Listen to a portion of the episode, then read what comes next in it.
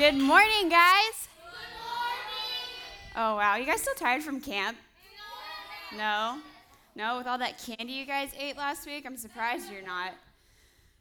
So, um, I got to go a couple years ago to Haiti on a faith adventure. I know we're kind of like going along with the theme of Uganda. So, um, I went with a group of high school and college age kids, and we got to go to um, three different orphanages and we got to serve there. Um, this was my first mission trip ever. Um, I'd never been out of the country, I've never served on a giant serving trip, so it was kind of like really freaky for me. I was super, super nervous. And um, I also, um, funny thing, uh, it was the week, it was the last week of VBS. So I know you guys know the VBS after parties are like super crazy and we get wet and we play games and it's super fun. Yeah, so directly after that, I had to get on a plane. We flew for eight hours and then I get on a bus and we drove for like six more hours. So I was tired and I was kind of a little wet from our water wars and it was just like kind of crazy. And I was like, oh my gosh, like, oh, this is not gonna be a good trip. I'm already so tired. God, why are you putting me on this? And what like I didn't know was God was already working in that tiredness and that um, just exhaustion, and he was and he was trying to teach me like I have so much more for you. So c- tune in, kind of just like that. And so, like I said, we went around to three different orphanages. We put on a mini VBS, so it was kind of like an extension of our after parties. We did a puppet show for the kids. It was David and Goliath. I know you guys are all familiar with that story. And we also did crafts, we did bracelets, we did coloring, and we also did like soccer games and just other rec games. It was super, super fun. And so, because this was my first serve trip, I didn't really know what to expect. And I had so many people telling me, like, oh, like, I can't believe you're going to Haiti. Like, how cool is that? You're going to go and you're going to serve the people there they have nothing and you're going to give them attention and you're going to give them love. So in my mind, I was like, okay, cool. I'm going to go and I'm going to pour out to these people that don't have anything. But what I didn't expect for the amount of love that I poured out to these kids, they returned it 10 times. It was so cool to see their love for Jesus and their love for other people when they really didn't have anything. And so, one of the things that we did there was this thing called street evangelism. So, around these orphanages, we went to the houses around there and we got to go and knock on the door. Oh, yeah, that was a picture from one of the orphanages. That was my man. Um, he was super cute. He like was my buddy the whole time. He held my hand when we walked to the different houses. And so, if we go to the next picture. Anyone? Yep, cool. So we got to go around to these houses and we got to pray for all these people in the houses and we got to ask them like what do you need prayer for? What do you want to talk about?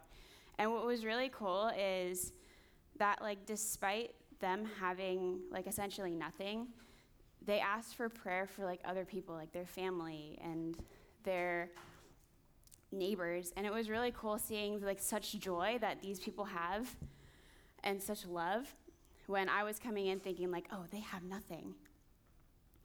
And so it was really cool that God, when, being there, God radically changed what I believed service was. And so this weekend we're going to be in John. So if you guys don't have your Bibles, why don't you guys go ahead and grab them? Grab your notepads and your pens. And you guys flip to John 13, verse 1. Yell out the page number when you get there. I think it's in like the thousands and something. What? I think you're right. Do you? It's 1062. So I'll give you another second.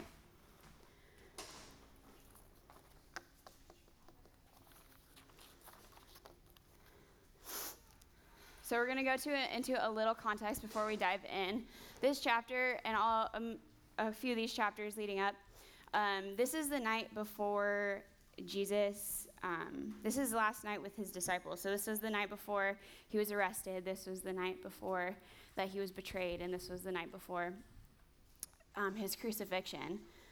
Like, how crazy is it that in we'll read it in a little bit, but in this chapter, Jesus stays with his disciple, even though he knows that it's his last night here on earth. And he chooses to serve his disciples. Like, I don't know about you guys, but if it was my last night, I'm going to be going and getting some, like, really good food, getting the biggest ice cream that I could, because, like, I mean, if it's your last night, calories don't count. And I would be spending it with, like, my family or people that I love, but Jesus chose doing, like, selfish things, but Jesus chose to serve his disciples, his friends.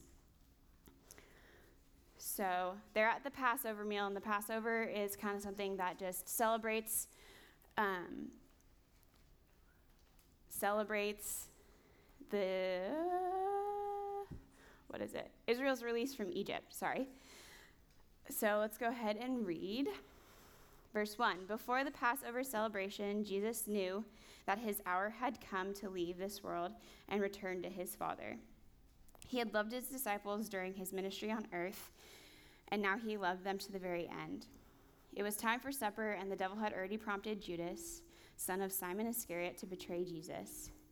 Jesus knew that the Father had given him the had given him authority over everything, that he had come from God and would return to God.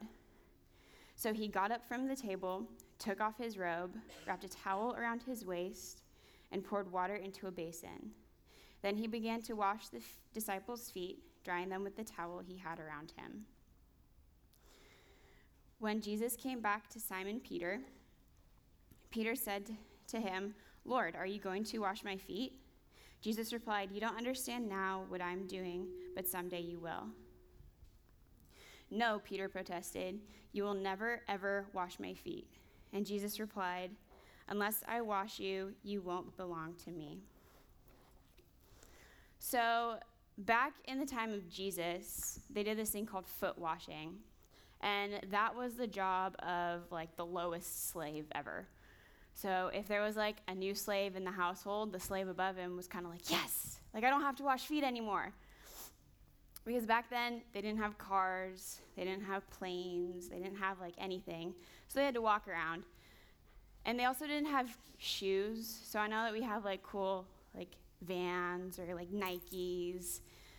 But they walked around with sandals, and these sandals didn't really cover the feet very well, so your feet got really, really dirty. And I mean, I don't know about you, but I don't I wouldn't want to clean dirty feet. Like that's gross. So, it was the job of the lowest station. And that's why Peter was like, "No. You will never ever wash my feet." Because Jesus what he was doing is he was bringing his station lower than Peter. Peter saw Jesus as his Lord. But Jesus was lowering his title of Lord essentially back down to the title of a slave and that's what's like so crazy about this is that the, this foot, foot washing thing is like a power thing. If you're washing someone else's feet, and back then in that society, they're higher than you. They are of more importance than you. So he was breaking like all these social norms. But now if we look at this from the different perspective, so if we like change it, how Peter is thinking, like Peter's watching Jesus and he's thinking like i'm not worthy of god washing my feet like i am not above the lord but what jesus is doing in this is he's saying no we're equals i'm here to serve you and if we flip it just to like think of the situation it's kind of like if we see, let's see, who's a like super big athlete or whatever, Mike Trout. We'll go with baseball because I watched the Angels game last night. So if Mike Trout finished the game, he hit like two home runs in a row last night. If he, if you saw him after the game cleaning up trash and picking up all the popcorn, how do you think the concession stand people would feel? They would probably be like, "What are you doing? Like this isn't your job. Why are you helping us?" That's kind of like how Peter felt. Like, what are you doing? Why are you lowering who you are to serve me? So let's keep reading. Verse 9 Simon Peter exclaimed, Then wash my hands and head as well, Lord, not just my feet. And Jesus replied, A person who has bathed all over does not need to wash except for the feet, to be entirely clean.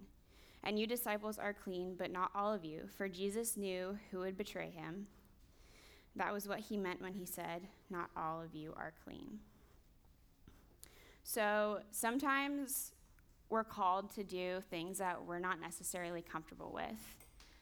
And sometimes there are things that we like really don't want to do. But what's awesome that you see here is that Jesus is calling you to, to step out of that comfort zone and be bold in your service to others. So, when I was going through um, all of my experiences for this mission trip, a big thing that you do when you go on mission trip is you have to fundraise. It's, it's expensive, not gonna lie. I had to raise a little over $2,000 to go to Haiti. And a thing about me, um, I don't like asking people for money. I'm a kind of person that just, I'm very independent, I do it myself. So in my mind, I was like, okay, what kind of jobs do I have to do? Like, how many people can I babysit for? Maybe I'll go in the backyard and like pick up my dog's poop, and maybe my mom will give me some money for that. But through the, in the midst of that, what Jesus was teaching me is that other people want to serve me by helping me get to where I need to go through their donations and through their um, generous like amounts of money that they were giving me. That was their way of serving me. So I had to go and I had to look into myself and think, like they that's their way of serving me. So let's see. You can't experience the fullness. Oh, go back. There we go. You can't experience the fullness of God's grace and love unless you embrace all sides of service.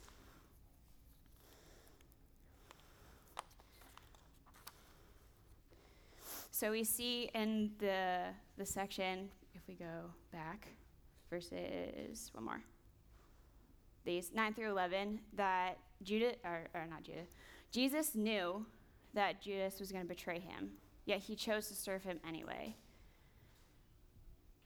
Peter resisted Jesus' foot washing, yet he looked upon himself and was like, okay, Jesus is here to serve me. I have to allow that.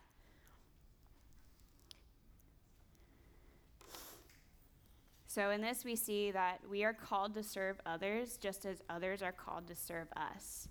So, it's a kind of like a two way street. We have to have both in order to experience the fullness of God's grace and love. Okay, now we can go that. Perfect. After washing their feet, he put on his robe again and sat down and asked, Do you understand what I was doing? You call me teacher and Lord, and you are right, because that's what I am. And since I, your Lord and teacher, have washed your feet, you ought to wash each other's feet. I've given you an example to follow. Do as I have done to you. I tell you the truth slaves are not greater than their master, nor is the messenger more important than the one who sends the message. Now that you know these things, God will bless you for doing them. So, in all of this, we see that no person is greater than the other. Jesus is laying equality on the playing field. I'm not more important than you. You're not more important than me. My boss is not more important than me. You see, when we go and serve on these trips, we go in with the mindset that we're serving them because they have nothing. So I have more to give to them. But in reality, they have just as much to give to us, but it's always in ways that we never expect it. So on this trip, my my viewpoint of service was just radically changed. I loved being in Haiti and I didn't want to leave at all because it was just such so much love that I was experiencing and it's just a love that you don't experience anywhere else. And it's something that you can only take in if you are open to it.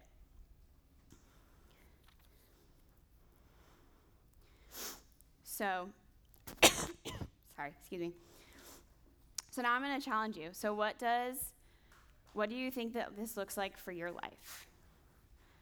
What does serving others look for look like for you? What does maybe serving in your school or even serving your friends?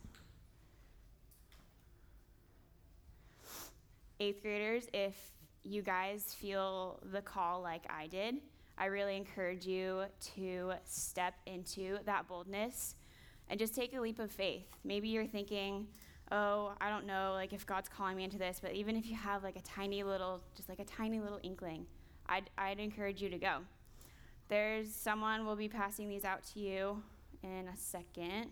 Uganda ones, if you guys don't have them. I don't know where Jackalis is. So there's information. Go ahead and sign up. If you don't know, I'd encourage you to talk to someone. It starts little, even if it's just with your friends. So I'm going to pray over you guys, and then we'll be dismissed. There is baptism story night tonight. Just before I pray, there's baptism story night, you guys, at 5. I'd encourage you to come and listen to all the awesome stories of everyone from camp and also get be there to support your elder brothers and sisters in Christ that's taking that giant next step. Baptisms are huge, you guys. They're freaking awesome. So I really encourage you to be there. So if you guys would bow your heads and pray with me. Lord, um, I pray, I thank you for um, just giving us an area that we can learn your word, God, and um, dance and just shout your name in joy. Lord, I pray that if any of these students here are um, just feeling nervous about just service in general, God, I pray that you bless them with boldness. Um, and I pray that you just be with them as they navigate through the week. And in your name I pray. Amen. Oh, don't forget to grab your little devotional things. They're super important and they're really cool. Justin worked really hard on them.